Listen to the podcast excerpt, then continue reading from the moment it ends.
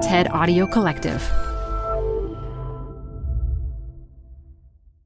Kay, you commented, Ben, if you're reading this, I hope you're eaten alive by wild dogs. So, fortunately, Ben has not been eaten alive by wild dogs. Despite my best efforts. Canva presents unexplained appearances. It was an ordinary workday until. That presentation appeared out of thin air. Also, it's eerily on brand. Wait, did that agenda just write itself? Words appear, making this unexplainable case. Unexplainable? It's Canva's AI tools. I can generate slides and words in seconds. Really? the real mystery is why I'm only learning this now. Canva.com, designed for work.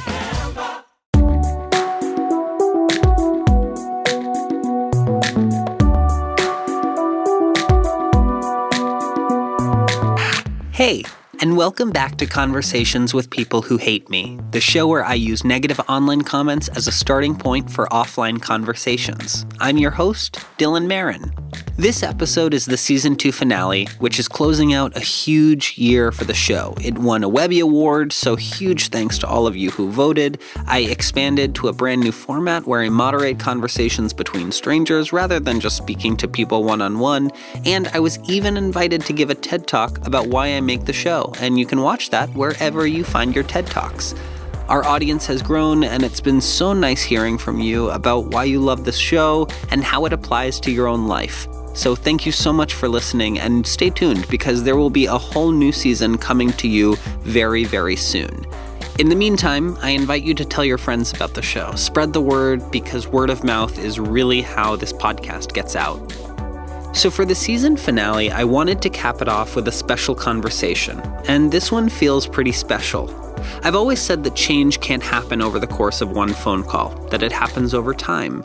So today's episode is unique because we get to hear from a former guest after they've listened to their episode and considered their role in it. I think you'll be pleasantly surprised. Today, I'm moderating a call between Benjamin and Kay. Now, Benjamin was a former guest who you might remember from episode 17 when he spoke with Emma Sulkowicz, a rape survivor whom he had previously messaged four words You are a liar. In that episode, Benjamin acknowledged sympathy for Emma's experience, but said he couldn't fully believe Emma's account of being a rape survivor without hard forensic evidence. Kay is a listener of this show. She heard that episode and became so upset with Benjamin that she commented, Ben, if you're reading this, I hope you're eaten alive by wild dogs. Before we begin, a word of warning this episode deals with rape and sexual assault. If that's not something you want to be listening to right now, by all means, please don't listen to this episode and go do something great for you. I totally support that. So, first I'll speak one on one to Benjamin, then to Kay, and then I'll connect them to each other. But there is one call I need to make before any of that happens, since this episode will directly and indirectly refer to Emma Sulkowicz's story.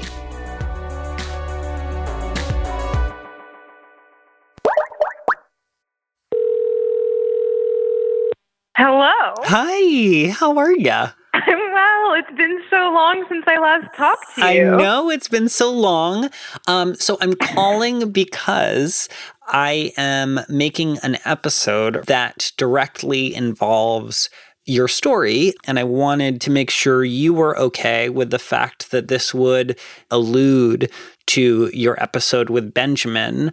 Are you comfortable with that? Not only am I comfortable with that, but I am so excited to see how the conversation goes. Oh my God. Okay, great. Great. All right, let's get started. Here is Benjamin.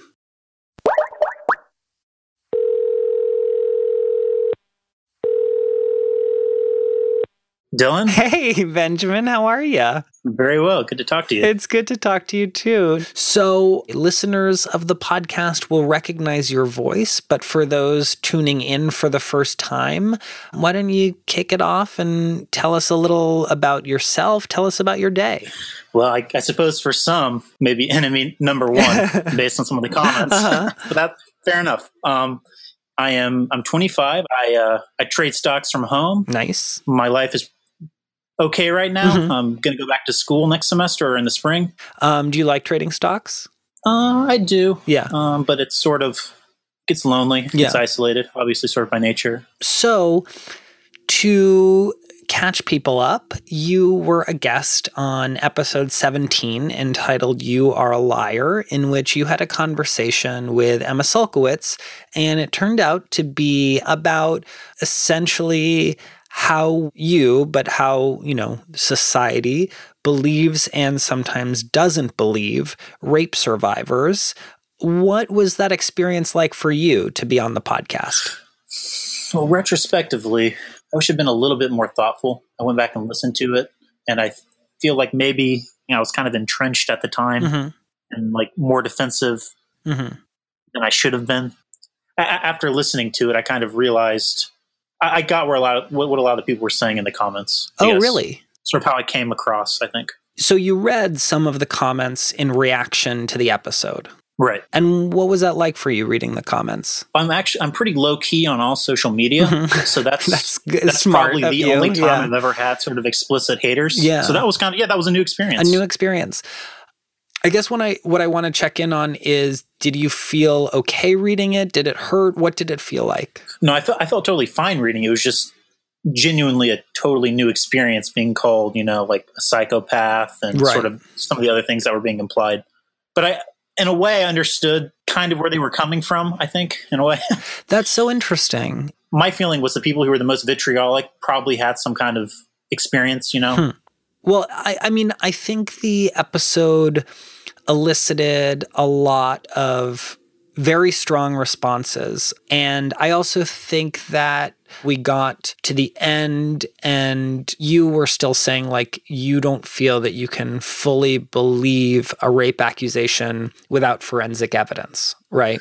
Right. I wish I'd been more open during that interview. I will say that. I think I did sort of come off defendy, and that really wasn't what I was trying to do. Huh. You know, I just sort of, in the moment, I just didn't think about it. You know, it's always easier looking back.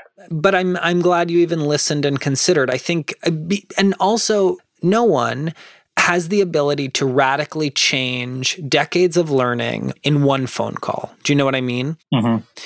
So, speaking of the comments that you received on this episode, on Facebook, a conversation sprouted, and a woman named Kay commented beneath the post about this episode. Both yourself and Emma, she's referring to me, showed tremendous patience. I was infuriated by Ben all day, and I had to come here to talk about it. His ignorance perfectly distills that brand of smile denial people use to dismiss survivors to their faces. He has no idea what he's talking about. And then the kicker at the end Ben, if you're reading this, I hope you're eaten alive by wild dogs.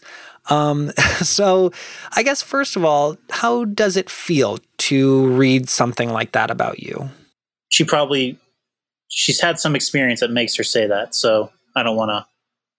It's not her best look, and parts of that interview weren't my best look. So I can I can forgive it. You know. Did it make you feel uncomfortable? Yeah, a little bit. Yeah. I mean, I, I believe I tend to believe people when they say stuff like that at face value. Like maybe to her, I just seem like a huge, obviously, I seem like a huge a hole and a person who is trying to say the rape was okay and that I should die for it. I pro- I think that's exactly how she meant it.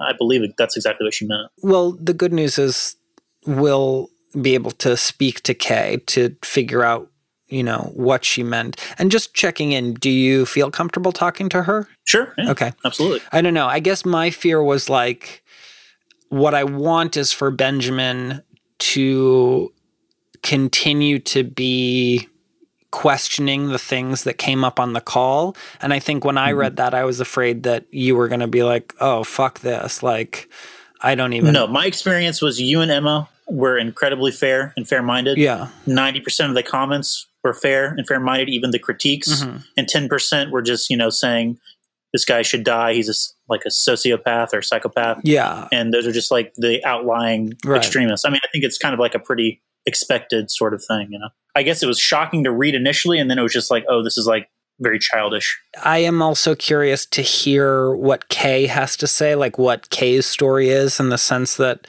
you know, as, as you know, I'm also I'm curious on getting a full sense of who both people are. You know, Sure. Yeah. But are there any specific questions you have for Kay? As of this moment, there's only one that I really want to ask, Mm. and that's the most important to me Mm. is that if she was like a dictator or God, and she really could press the button in which I got eaten alive by a dog for holding that opinion on this topic, would she actually? Hmm. Would she actually go through and do it? It's not unfair to expect maybe an honest answer. I'm okay with the complete truth. That's what she really feels. Yeah. Yeah. I mean, I'm holding out hope that there is a more human reason that this language was used, but um I hope a good conversation will come out of this. No, I'm very. I'm. A, this is.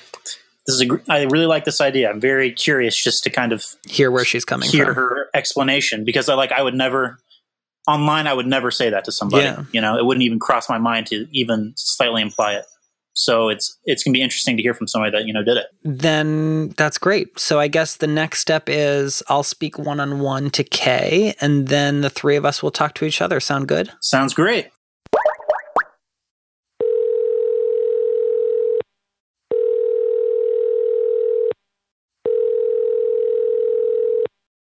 Hello.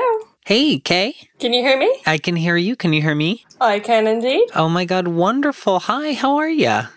I'm conscious, caffeinated, and clothed, so we're doing good. Oh my god, you've succeeded as a human already. Congratulations. Yeah.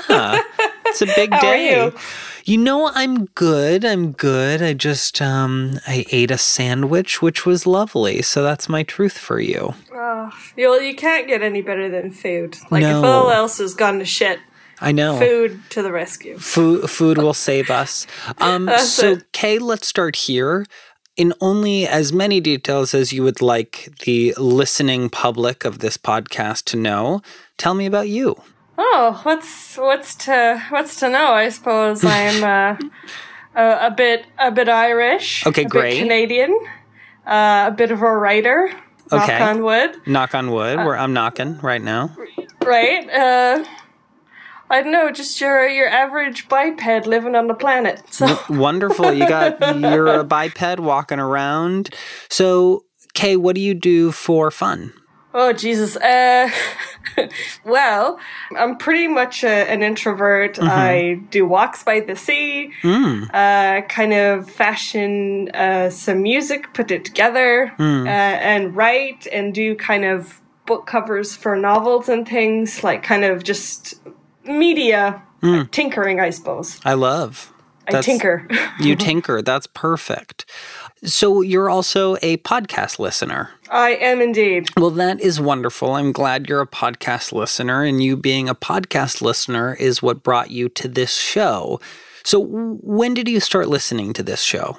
Oh God, I think I was? I stumbled upon it uh, on one of those lists you find on the incredible edible internet. Ooh. Um, you know, they they have all like kind of the most interesting podcasts or like Mm-hmm. best audio dramas or whatever. And I think I found your podcast that way, and it interested me. So I thought uh, I'll I'll, go, I'll download a couple episodes and uh, see what's what, what's going on. So that's what I did, and I was hooked. Oh my God. Well, now, you know, to be clear, this isn't just going to be a little patting me on the back situation, but it is. But you did do a good job, Oh, Dylan. thank you did do a good you. That's all I'm. That's it. That's the end of the call. Thank you Okay, so much. yeah, exactly. um, but you being a listener is actually part of the path that led you here to this call today, because you listened to episode 17 entitled "You Are a Liar," Mm-hmm. and you had some strong feelings about it. I mean, I, I listened to the episode at work, Mm-hmm. and I was, was fucking furious. Yeah. furious. Yeah. You know, um, and I was so mad. Mm-hmm. I was mad for six hours at work, and then I went home, and I was still mad. And I was so mad that I kind of went back onto my Facebook account. Mm-hmm. Okay, no small feat. I hate Facebook. So you you you had a deactivated Facebook account. and You reactivated it so that you could comment on this episode. Yeah, just just to vent. Wow. Because Okay. I mean, it was. It's one of those things where you know, uh, where something just gets you. Like it just gets to you, and Mm-hmm. It this is, crawled under your skin. It really did. It just brought up a lot of issues for me that I think are too easily ignored. Mm-hmm. When I heard it, I was just like, "Oh, gee!" Like another person just running their mouth about shit they don't understand. Mm. And then it kind of morphed as I got as I listened and got angrier and angrier, I think it was more like, you know, he doesn't get it. He doesn't understand. And then, you know, there's that kind of ugly, petty part that's like, you know, well, well, fuck you for not having to know that. Like, fuck you for being spared mm-hmm. knowing that. Like, fuck you twice. Yeah. You know, it was, it was a very, like, visceral Yeah. reaction. But just to read the comment, and again, this is not to shame you for writing it, but it is what brought us here. You wrote a comment at first praising me and my other guest, Emma, for our patience. And then you said, Ben, if you're reading this, I hope you're eaten alive by wild dogs. um, so that is, you know, that is, I would say, a, a, a pretty extreme sign off of that message. But this is, as you know well from being a listener, this is a podcast that is all about hearing why someone wrote something and using that as the beginning to understand each other's humanity. so, yeah. Kay, with love and respect in my heart, what crawled under your skin so much that you told Benjamin that you hope he's eaten alive by wild dogs? basically it was a situation where I felt Ben was trifling with a pain, like the scope of which he didn't comprehend or respect, not just for Emma, but for you know anyone out there who's listening. And you know, for myself, one of the worst things about this entire topic is that feeling of not only did someone kind of break into my body, like the body you're born with, mm-hmm. these fingers, toes, this thing you thought was yours completely intrinsically until someone mm-hmm. taught you very harshly and suddenly it was not yours. Mm. So, you know, you have that capital T trauma, mm-hmm. that kind of pain is like the the like brutalizing someone on a physical, mental, mm-hmm. and uh, spiritual level, mm-hmm. and just not recognizing how dire that is and mm-hmm. how you know the denial of that reality. You know, not only like you, it's like it happens, and then you go to someone like your parents or someone you trust, or like the mm. police, a teacher, a pastor, whatever, and they're like, "Oh, that didn't happen. I don't believe you." You know, I mean, mm-hmm. that's like the most fucking infuriating, mm-hmm. disempowering, mm-hmm. uh, like horrific thing Yeah. I mean, like from my personal experience, being having my reality denied was just like, you know, that was almost worse. So I fully hear you on everything you're saying of why this crawled under your skin. There's nothing to argue with just because they're they're your feelings, right? Mm-hmm. And they're valid because they are your feelings. But I do want to pose a question. Sure. Which is that, you know, the extreme way that you have presented this argument, hoping that Ben is eaten alive by wild dogs. I worry about that, and I and the line I'm trying to walk right now is to make sure that I'm not policing your speech, but just gently offering my opinion on it.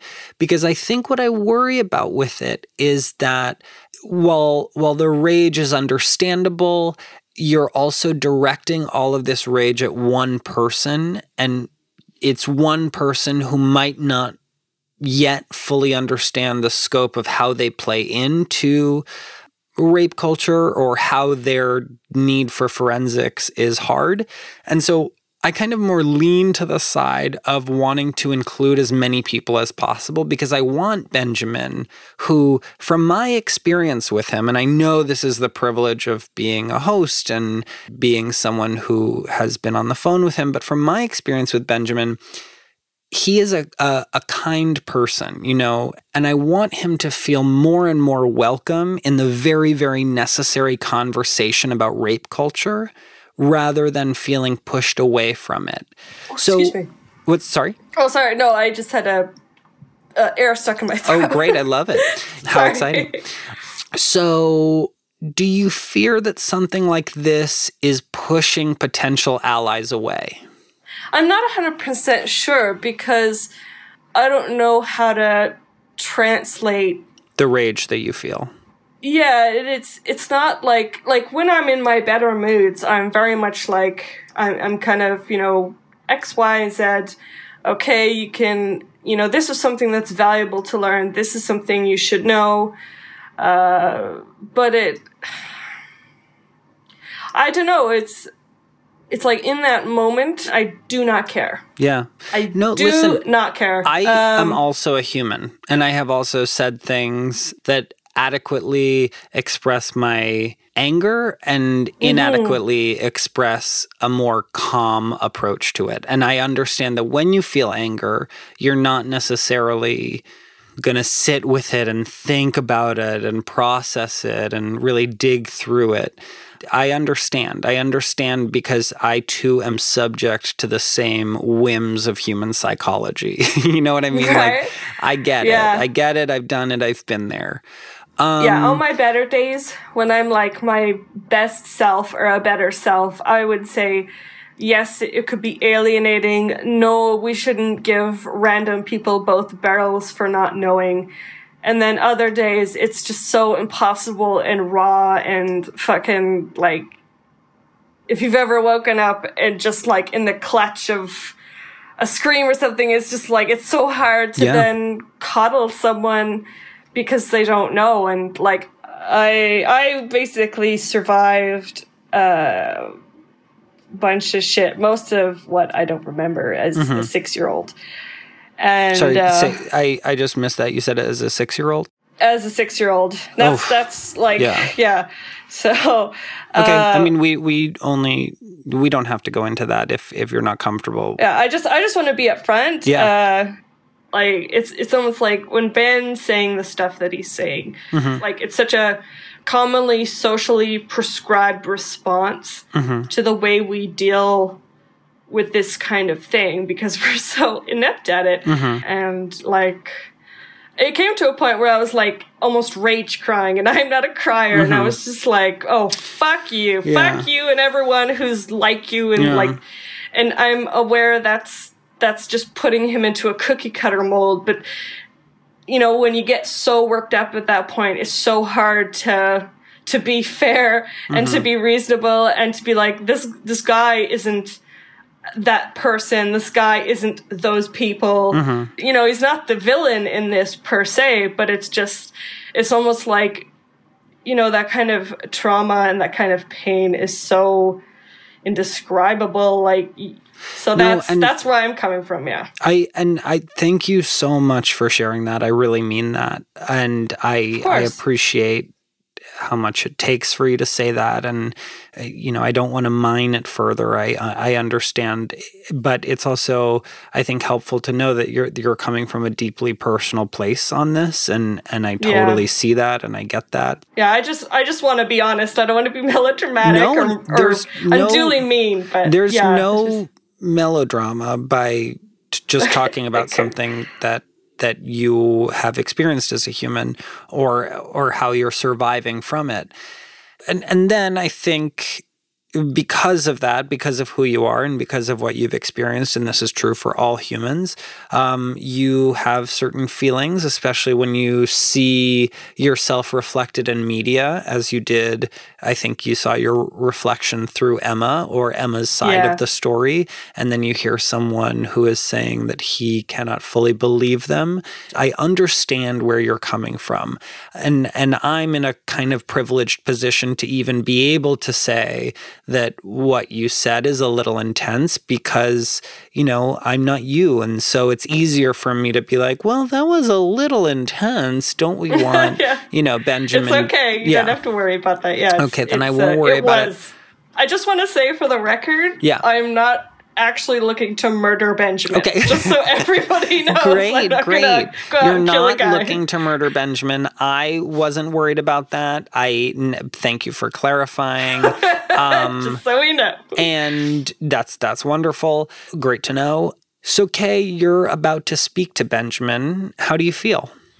Uh, uh, a little jittery, but I'm ready. Okay. Ready me.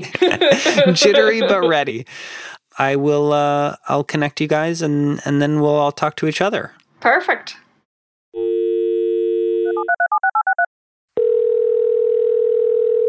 Hi, Kay. What up? Stay right there. We'll be right back. Before we continue, I just want to say thanks for being here. Also, you can be on this show too. Has someone said something negative about you online, or maybe you've said something negative about someone else? Either way, after this episode is over, go to www.conversationswithpeoplewhohateme.com where you can fill out a guest form. And if you don't want to be on this show, that is totally cool. I appreciate you just the same. Maybe consider telling a friend about this show. Word of mouth has brought this podcast around the world, so your recommendation goes a long way. All right, let's get back to the conversation.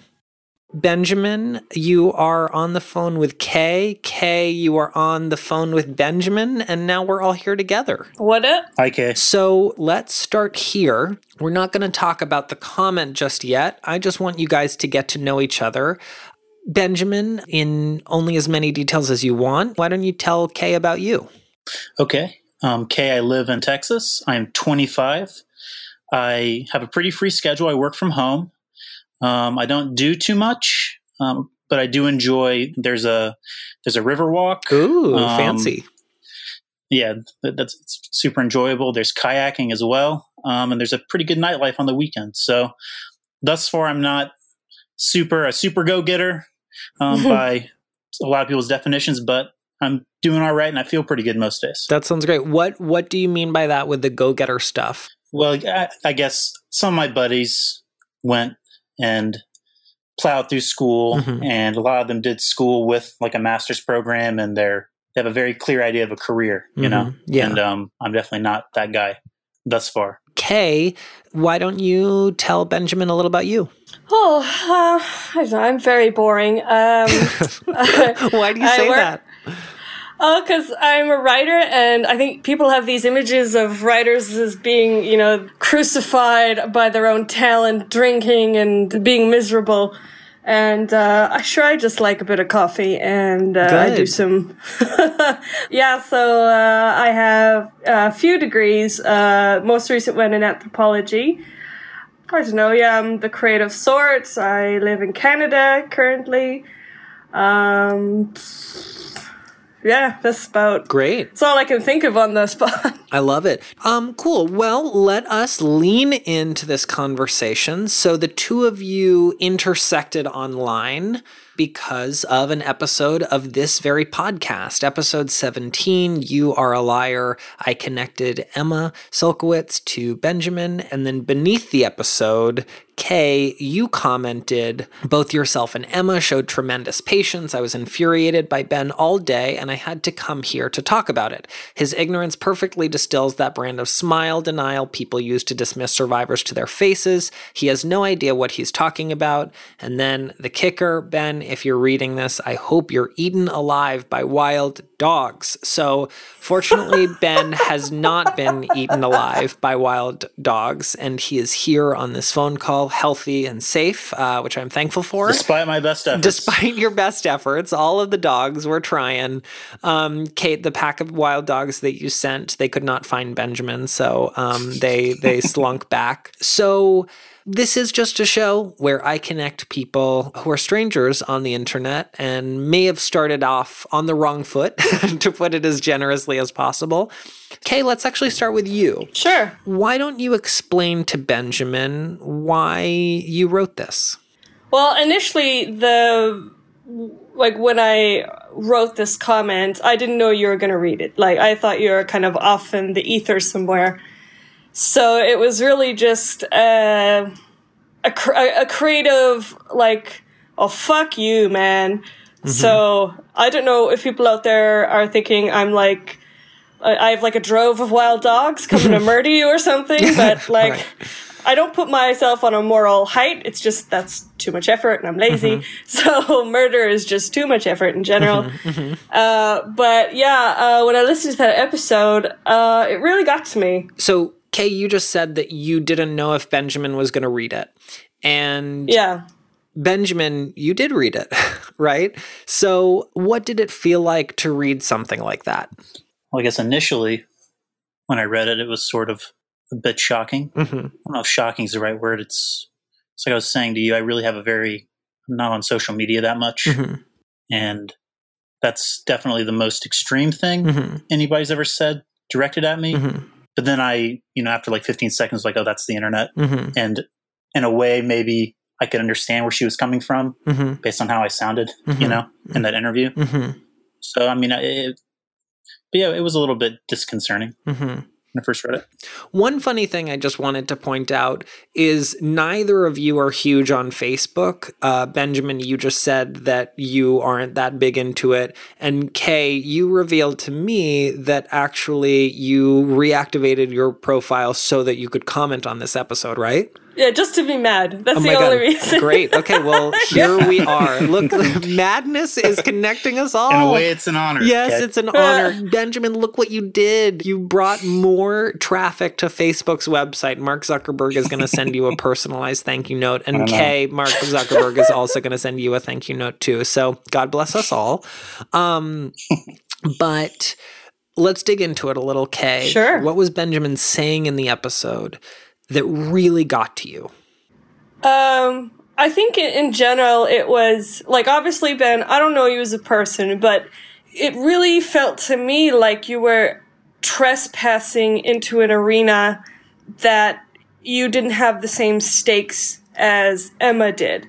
Because I understand where you're coming from, but when you take the stance of an abstract intellectual debate against someone who shows like in my experience all the red flags of that experience and something that I can deeply relate to. Because I went some through some nasty shit as a kid as well. So the thing that I craved was I needed to be seen and understood. I just needed to see somebody and have them say to me yeah that was fucked up. That shouldn't have happened. That was wrong and when someone just flat out is like, well, I don't know, I don't believe you, there's not enough evidence, it's such a disempowering thing, and it's salt on the wound. So, Benjamin, how does what Kay just said sit with you?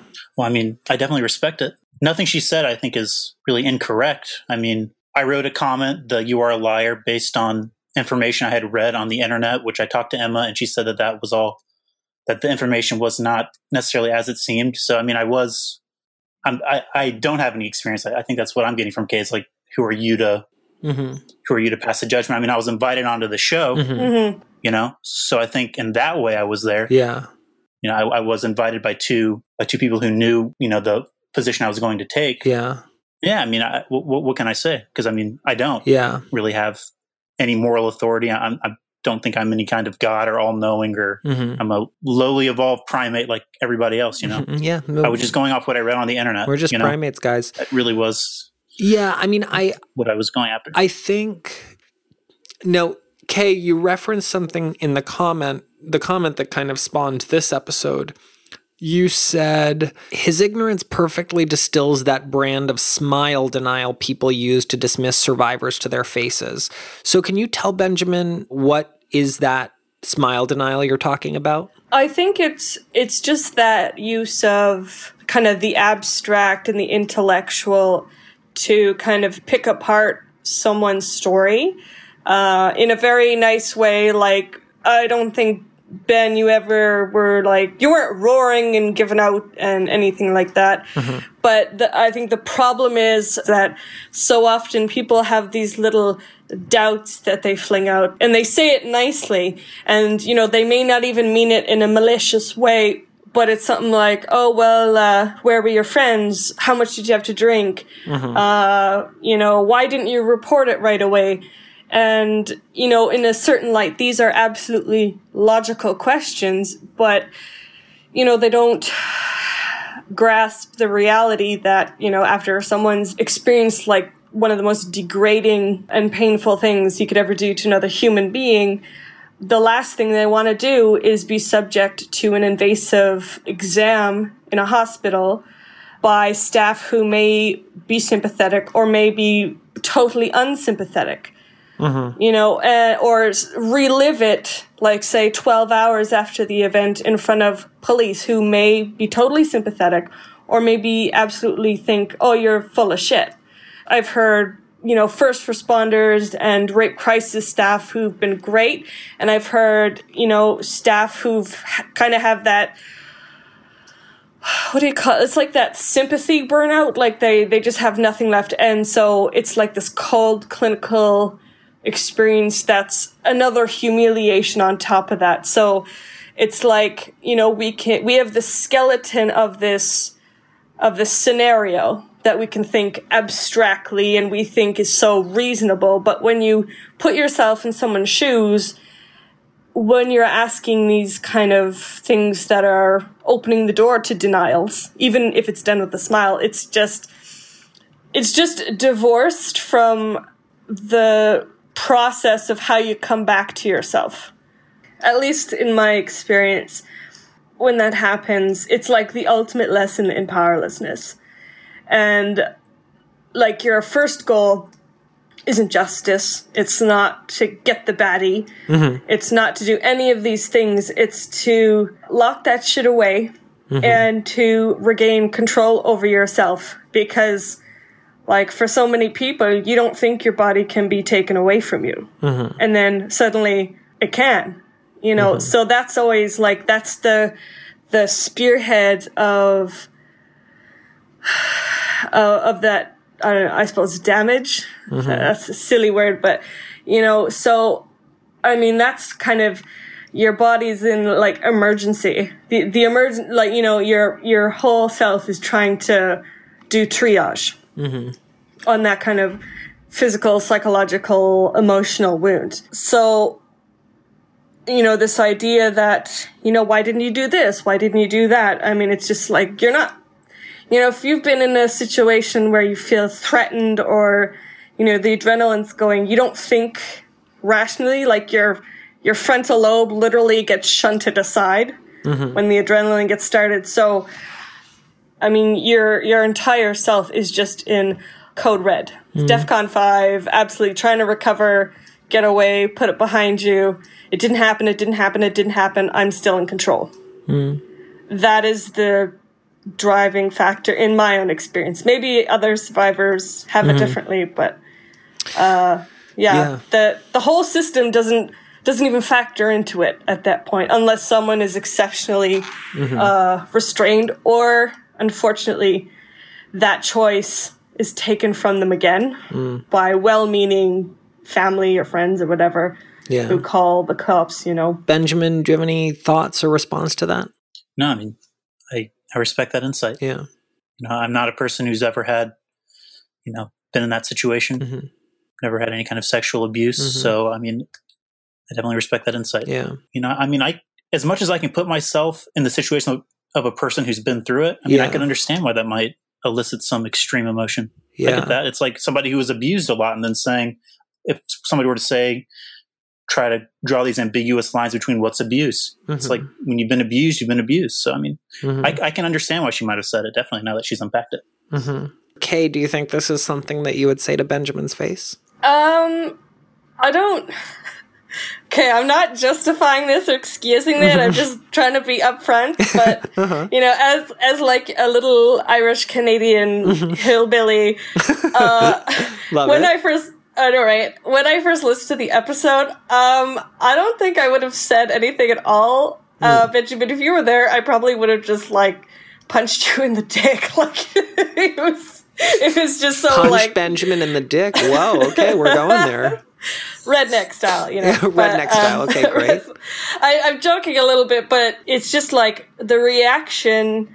It's not just you as, as a person, Ben, because you're just uh, like you're just talking on this show and you know that's that's what's happening in this one context it's it's like when that i mean i hate to use the word trigger because it's like it has all this other connotations mm-hmm. to it but when it when it just kind of it's like uh, an avalanche Mm-hmm. you know and it's like how do you pack back that avalanche up onto the mountain you can't mm-hmm. so it's it's then it doesn't just become you it's everyone who's expressed something similar to you. So you stop becoming Ben, you become like this amalgamation of everyone who's kind of yeah hurt me in that way. Yeah. Like on my best days, I would love to be reasonable, patient, and explain it and link you the story so you can understand exactly you know what people have gone through and see what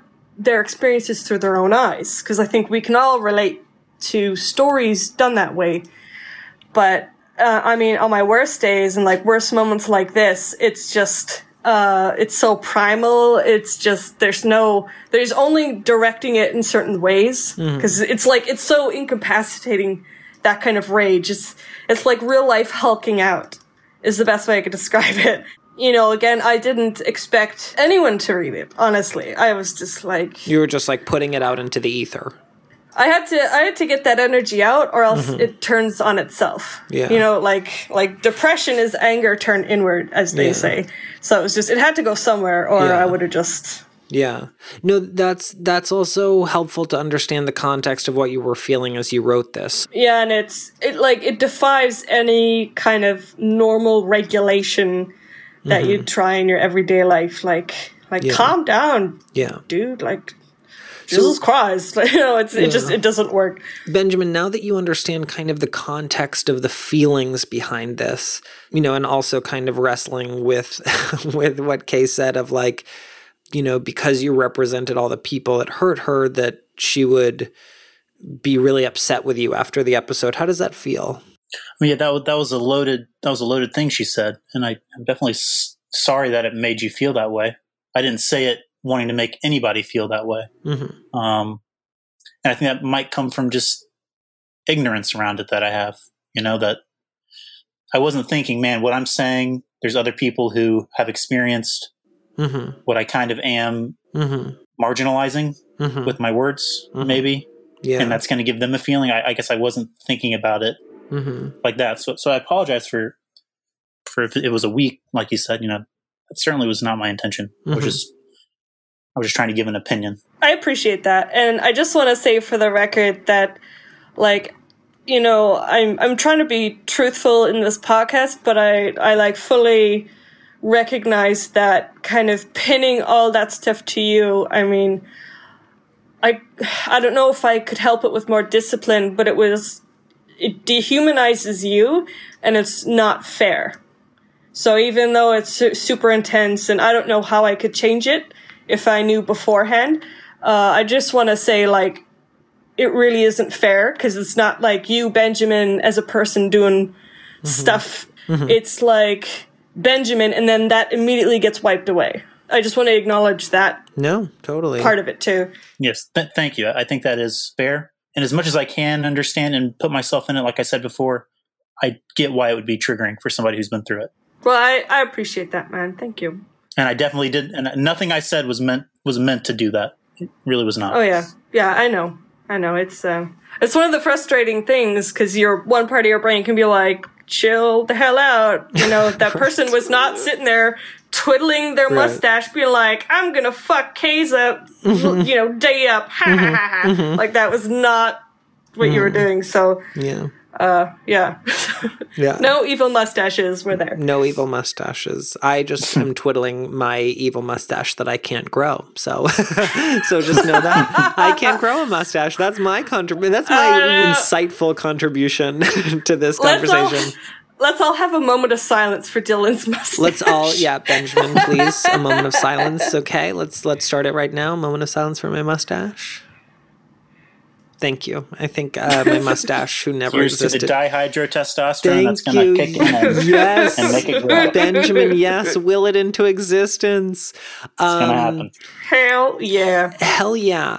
Well, you know, what I do want to say is, other than summing this up with uh, input about my mustache that I can't grow, is that what it seems to me is happening is that it's all about who we identify with in the stories that we hear. And it started from the very beginning of the first interaction that launched this conversation that the three of us are having now. Benjamin, you wrote Emma a message because you more identified with the fear that men would be falsely accused. You know, something that's never happened to you, right? That's you, you've never been wrongfully accused of this, right? No. Yeah, so it's never happened to you, but you had the hypothetical fear of what if it did, right?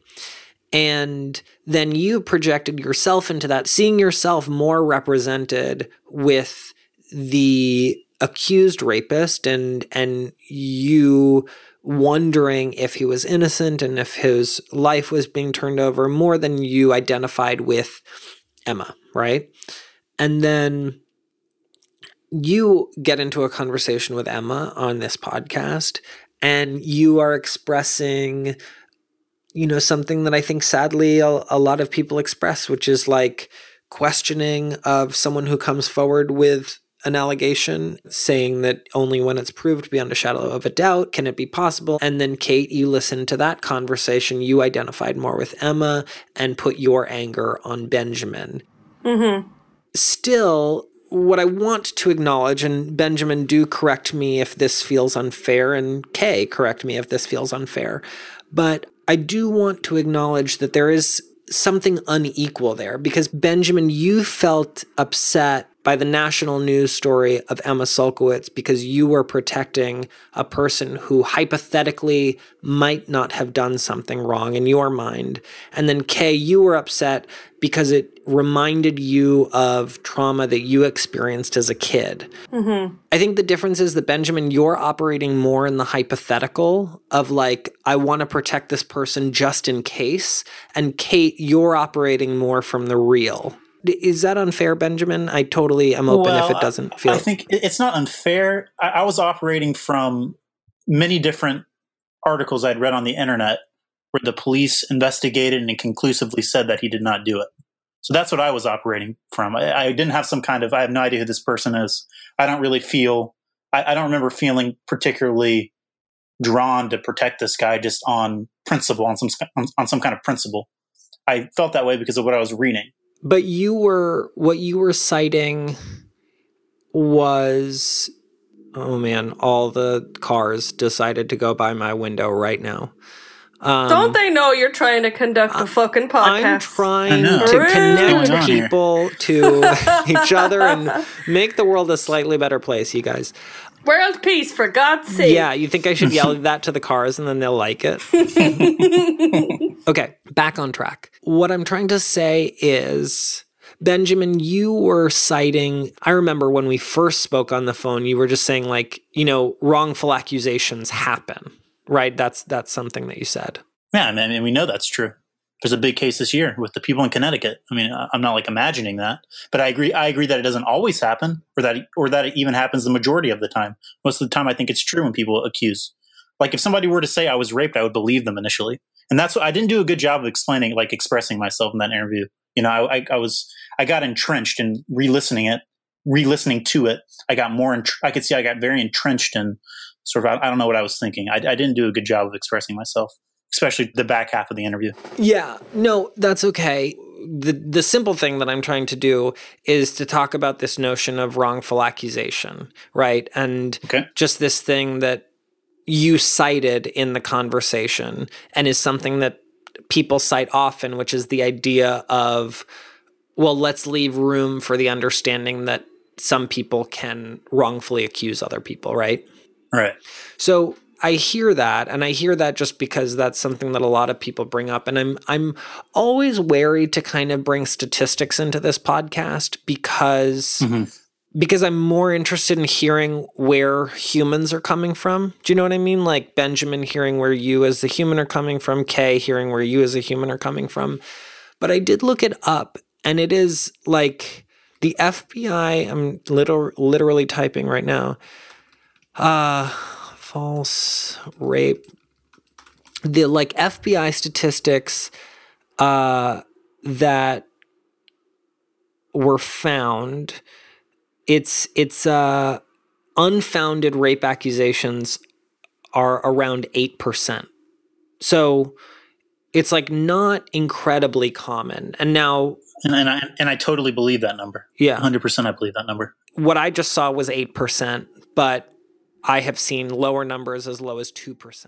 A quick note about this FBI statistic. This is only referring to rape cases that have been deemed unfounded after investigation. A necessary additional statistic is that, according to RAINN, only 310 out of every 1,000 rape cases are even reported to police at all, which suggests that the original 8% is lower when you take into account all the cases that never even made it to investigation. I don't usually like to bring in statistics because I think statistics can almost dehumanize the conversation and can forbid us from getting to know the more nuanced sides of people. But I do think sometimes statistics do help show us just how unlikely something is. And since false rape allegations have been proven statistically to be so infrequent, I think that is an instance in which statistics help. But either way, I want to move away from statistics to put it like very crudely, rape and rape culture is incredibly hard to talk about. Very much so. Yeah. Like, uh, I could say from my personal view, but I'd say a lot of other survivors would be there with me, is that, I mean, Benjamin, we would share your loathing of people who accuse falsely of rape because, I mean, first of all, you're putting an innocent person through the meat grinder, so fuck you. And then, secondly, uh, it reinforces that myth that you know that you know it's it's almost the first thing people bring up when they hear an allegation. So ultimately, if people make false allegations knowingly as some sort of I don't know power move or vengeance or whatever, uh, it ultimately helps other rapists for other survivors to walk free. So it is such a strike against other people in who have suffered tremendously, especially those who don't fit the bill, like they weren't the right gender at the time, or their attacker wasn't the right gender at the time. Their cases become even more easy to dismiss. So those people who make the false allegations have I have no fucking time for them either, mm-hmm. and I think a lot of other survivors would feel the same. Yeah, I mean, I totally agree with everything everything she said, and I think to take a step back, I do think it is a very very rare that somebody does falsely accuse. Mm-hmm. Um, and I think obviously there's the crimes against humanity, which which is what I think a rape is. I mean, there's Mhm. who knows how many unreported, unbelieved. It's like I think that was that was my I don't want to say downfall, but that was what I did not get across Mm. completely in the Mhm. first first interview with Emma. Mhm. It was like how much how real I know that is. You know what I'm Mhm. saying? Mhm. Mhm. and, and it's like and, and i get listening to it like five or six times like i have the first interview like i get why people would i i did sometimes sound a little bit unhinged you know um, especially for a person who's been through it so but that was just you know in the moment me not being able to communicate and this is obviously podcasts are a new thing so yeah i think really K and i from the beginning were probably and nearly nearly completely in agreement i would venture to say Mhm. my basic point that i was trying to get across was i do think that there should be due process now i did it i was very clumsy with it Mm. you know I, trying to get that yeah. point across that i do believe in due process I wouldn't I wouldn't disagree because I mean the whole point of the court system is innocent until proven guilty. Yeah. I suppose the caveat to that is if due process fails, that could mean a rapist walks free, and To- it may not be this one; it could be someone else. So, totally. And that's what I was Yeah. about to say is just that some people aren't afforded due process. And Benjamin, that, Yes. wa- that goes back to this thing that I said in, in the initial episode, and I would say to you again, which is like, the world that you see is like a really, really good world. And I think you put a lot of faith in institutions that completely have been built for wanting you to put faith in them, but not everyone gets due process. And I don't think many people realize, not just you, Benjamin, you're definitely not alone in this. I don't think many people realize how many people are not afforded due process. Do you know what I mean? yeah and i that's probably true i mean the world it is true to say that in my personal world it's easy for me to maybe be naive because i have sort of been in many ways sort of sheltered from maybe life's rough edges i i, I had a strong opinion from like and i was pretty ignorant it's like and I, I remember thinking like how did i end up being this guy that's like defending this no probable rapist on the no internet. no no it's I like, I it's like a weird ass spot to put myself in. Yeah, I just want to say, like, these, like, your world, Benjamin, that you presented, it's lovely. And I don't mean that in a patronizing way. I mean, nothing would have happened to me if the world was as you said it was. Uh, so I kind of wish, like, your, the world you painted was, was quite a, Was the I would have liked to be there. Yeah. yeah I wish that was, I wish that was the real world. I really do. Mm-hmm. yeah. So, I also think I wonder Benjamin because you're a very good guy that you automatically think others are like you. Do you know what I mean? Th- thank you, no. I, I try to be fair minded and basically kind to people. People, my parents, my everybody in my in my little life have been kind to me. So it's made, I guess, in that way, it's made it easier. So yeah, I mean, maybe I was projecting something on onto this mm-hmm. fellow It's But I but subconsciously. but I- it really feels like we're hitting into something big here, you know, because like I think this is what happens all the time, right? Like Benjamin, you do not represent all men, you just represent you. Kay, you do not represent all women, you are just representing you. Mm-hmm. And you don't represent all of your respective groups. But I think when we encounter someone on a podcast episode, we kind of thrust all of what they represent onto them. Do you know what I mean? Like, Kay, you were thrusting all of the people who didn't believe you, didn't support you. You were thrusting that onto Benjamin. And mm-hmm. and Benjamin, you were thrusting what some articles in the media were wanting you to do, which was thrusting disbelief onto Emma. You know? Right. Yeah.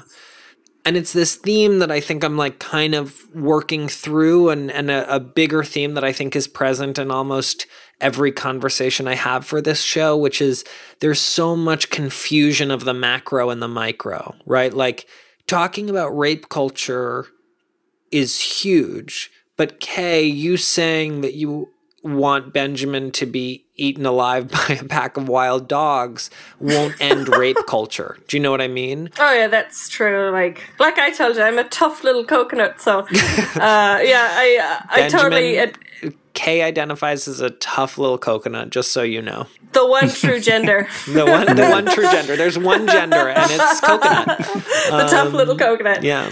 I hope the world reacts well to that fact that there's only one gender. Uh, Um, surprise, everybody! Yeah, fuck all the people that say it's two genders. It's one gender and it's just a coconut. It's a tough little coconut. Um yeah, I I yeah, I just think it's interesting. Um Yeah, I totally cop to that. Like, uh, you know, the the way I reacted was just a visceral, primal, instant reaction. There was no attempt at building bridges. If you had attempted to build a bridge, I would have napalmed it at that Yeah. point. Like, Right. You know, so Yeah. I'm totally like, uh, I was not conducive to any sort of conversation or serving kind of a greater good Mm-hmm. in that uh, in that context. I was, I think it was, it was the fact that I didn't feel like this person understood that person's pain that I relate to. So, Mm-hmm. and thereby I- associating that and saying and and this person Benjamin won't understand your pain. Exactly. So Yeah. so then I'm gonna take my pain and I'm gonna drag it to his front fucking doorstep and he's gonna fucking see it. Right, right. You know, and that's it's like I think that was kind of a core thing of like, well, if you don't want to see it, I'm gonna make you see it. Yeah, And yeah. you know, I'm not glossing that over or saying it's a noble No, I I uh, get it. at all. That's just yeah. But also, and I do want to affirm and I want to acknowledge that your anger was coming from a really awful and understandable place. You know what I mean? Like now I think on this Definitely. Yeah, like on this call Benjamin and I uh are afforded the ability to see where you're coming from and it is much more understandable. But on the internet it's just a disembodied photo. Very true. And I have to say, like, I am sorry, Benjamin, that I came at you so hard because it was the fist of an angry god, and it was only like. 25% was actually about you as a person. Mm-hmm. Yeah, I, I just want to I don't know, like if I can provide nothing else, it's like the accuracy. Mm-hmm. You know, that's the accurate picture I think in hindsight, mm-hmm. and it's that's I feel like that's the most helpful thing I can give mm-hmm. from that kind of such a non-negotiable, unapproachable feeling that led to that post. Mm. Um, is just trying to yeah. Yeah. There it is. Sometimes it be like that. You know? Great. Sorry, I No. don't want to murder anybody. I love that. Benjamin. Well, I definitely accept your apology 100%. And, you know, for you, for everybody else that listened to it that maybe had a similar triggering experience, I, I apologize. I mean, I think in, in the truest sense, I, I was pretty ignorant and I didn't, it only got worse as the thing went on. So, then, you know, this, this has made me think about it in a whole new way, you know, it's definitely made me, I, I know it might sound ignorant to say, but it made me think about it in ways I didn't even know to think about it. You know, No, 'Cause that it's doesn't just- make it's you something sound No. that's ignorant at all. that's it's it's like uh, it's it's been so like it's just not real to me. So Mm-hmm. as so it's just I really I get to think about it in a different way. yeah. I mean, in fairness, there is no class that, that it's like, well, this is what it's like to be traumatized today. Right. Exactly, Here's your right, yeah, homework. exactly. Like Right. nobody. Right. Yeah. So I Yeah. mean, But, it, but, I, it's but I do it's apologize understandable. to everybody. Oh no. No. I do apologize to everybody for for the way I came across. You know, there was a lot of people who who reacted, and I think I think there's oh, there was some justification in the reactions. Wow. Yeah. Um, Kay, do you have any uh, final things you want to say to Benjamin? Um, I appreciate the fact that you came on here and uh, you seem like a pretty chill, chill dude and a tough little coconut. So, uh, Tough little coconut. I'm very glad a you were not eaten alive by wild dogs, Yes. or eaten dead by wild dogs, Yes. and uh, b it's it's been really cathartic to actually talk to you. So um, I I appreciate I appreciate that you took the time to come on here. That means a lot. and so I thank appreciate you. too. I, I, Yeah. I I'm very grateful for the opportunity again, Dylan. And Yeah. um, again, I want to say it for a third time. I apologize for any damage to anybody that I might have done, even if it was just a moment or a day or two or a week. Yeah. That was not my intention. I just kind of found myself in a situation where, retrospectively, I was in a little bit over my head. I think. Yeah. Yeah, No. was just all. I I really think this is great, you guys. I think one thing I wanted to say is, Kay, on your side, while I do think that the comment you wrote is extreme, I think it is important to listen through to the rage of survivors and understand why they are upset, right? And like dig mm-hmm. deep into what is causing that rage rather than just dismissing it as violence from someone who is part of a more oppressive group, you know, like who is someone part of a group that is not rape survivors. And, you know, Benjamin, for you, what I also want to say is like, I do believe that we have to give people the capacity to grow, especially when there was no malice in what you were thinking from the beginning. Do you know what I mean? Like, I don't think you realized the full scope of it. I mean, you, you just essentially said that. And I really do believe in allowing people who deserve it the capacity to grow. And I definitely think, Benjamin, that you deserve, you fully deserve the capacity to grow and learn. You know, thank you. And, and I didn't. Truly, I didn't. Yeah. Like I, I said on the interview that my initial comment, like the "you are a liar," it was stupid. Like it was a stupid thing to say Mhm. on, on its own. But like, yeah, But I, based I- on but I- this and just the comments, I just didn't even. Yeah, it was a learning experience. yeah. Mhm. Wow. Well, I really just want to say thank you both for taking the time to be part of this. I know this takes a lot of energy and this takes a lot of emotional energy.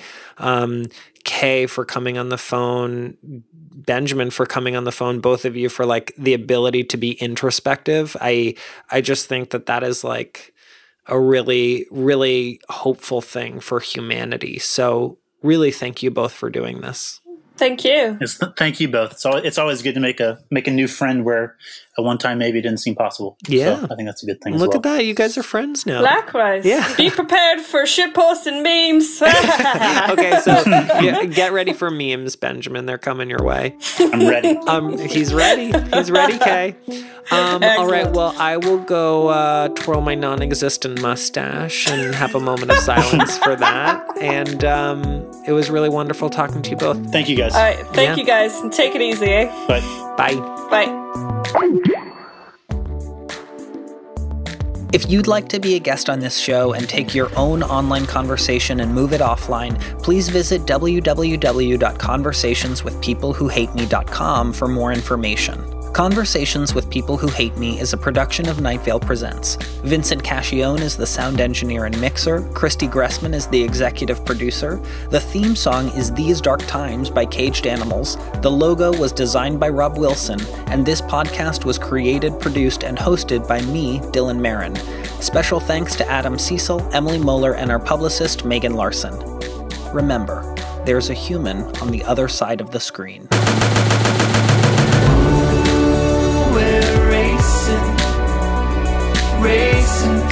Dark times.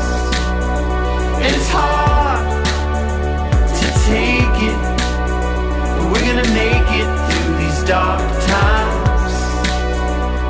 Make it through these dark times. Make it through these dark times.